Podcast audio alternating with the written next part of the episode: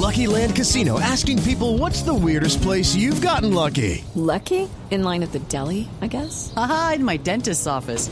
More than once, actually. Do I have to say? Yes, you do. In the car before my kids' PTA meeting. Really? Yes. Excuse me, what's the weirdest place you've gotten lucky? I never win and tell. Well, there you have it. You can get lucky anywhere playing at LuckyLandSlots.com. Play for free right now. Are you feeling lucky? No purchase necessary. Void where prohibited by law. 18 plus. Terms and conditions apply. See website for details.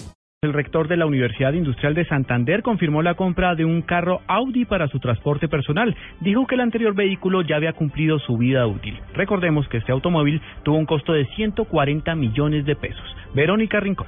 Los constantes gastos de mantenimiento fue la razón que llevó al rector de la Universidad Industrial de Santander, Álvaro Ramírez, a comprar un Audi para ponerlo a su servicio. Sí, se compró un carro Audi para la universidad. Es el carro que transporta al rector. ¿Por qué se cambió? El carro que teníamos antes ya había cumplido la vida útil. Tenía problemas de mantenimiento. El año pasado gastamos 12 millones de pesos en mantenimiento del carro. Hacía 52 kilómetros por galón.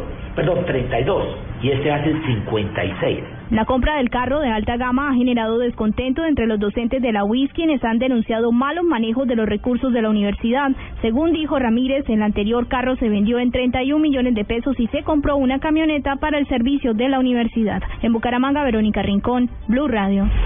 El expresidente Álvaro Uribe formuló duras críticas frente a la intención del gobierno de derogar la ley de garantías. Diego Monroy. El senador del Centro Democrático Álvaro Uribe Vélez catalogó de grave que el gobierno pretenda derogar uno de los incisos de la ley de garantías en plena época electoral. Es de la mayor gravedad aflojar los resortes en lugar de lo que hay que hacer, que es imponer controles a esta corrupción, y es de la mayor gravedad invitar al derroche cuando hay estos recursos de libre disponibilidad que bien pudieran ayudar en las afugias que se le anticipan a los fiscos. El exmandatario colombiano dijo que sin la ley de garantías se facilita la compra de alcaldías y gobernaciones con más de 8 mil millones de pesos. Diego Fernando Monroy, Blue Radio. Aníbal Tapia, hijo de una funcionaria de la embajada venezolana y quien protagonizó un aparatoso accidente de tránsito cuando manejaba borracho en Bogotá, busca un, un preacuerdo con la justicia. Paola Santofimio. Aníbal Tapia, quien ocasionó un trágico accidente en Bogotá por conducir bajo estado de embriaguez un carro diplomático de placas venezolanas, está en busca de lograr un preacuerdo con la Fiscalía General de la Nación para indemnizar a las familias de las personas que resultaron heridas, así como a la familia del hombre que perdió la vida en el trágico accidente en la calle 45 con carrera séptima. Así lo reveló el abogado de las víctimas, Juan Fernando Betancur. Una vez, eh, si eh, las pretensiones económicas de las víctimas son satisfechas, pues las víctimas coayudamos el preacuerdo que inicialmente a espaldas nuestras hizo la Fiscalía con el acusado.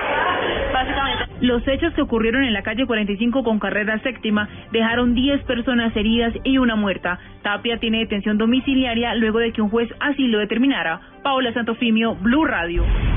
El ejército anunció que usará máquinas blindadas conocidas como barreminas para acelerar el proceso de desminado en el país y reducir el riesgo de los soldados que participan en esta labor.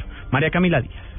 Como un complemento para acelerar el proceso de desminado en diferentes zonas del país, la sexta división del ejército tendrá a su disposición una máquina barreminas para limpiar los campos de este tipo de artefactos explosivos. Según el coronel Edgar Correa, comandante de la Fuerza de Tarea Júpiter, esta máquina de fabricación estadounidense es una de las ocho que empezarán a funcionar en departamentos como Meta, Arauca, Putumayo, Cauca y Nariño. Esta máquina en el proceso de desminado lo más importante que, se, registra es el hecho de que vamos a minimizar eh, la accidentalidad de nuestros hombres en el desminado humanitario. Esta máquina nos va a dar agilidad, economía de fuerza y nos va a permitir de una otra manera llegar hasta esos lugares bien complejos donde los eh, artefactos explosivos improvisados y las minas quiebra-pastas han sido instaladas de una manera que se le, de cierta forma, reviste complejidad. Las máquinas son enviadas a cada división del ejército desde el batallón de desminado. María Camila Díaz, Blue Radio.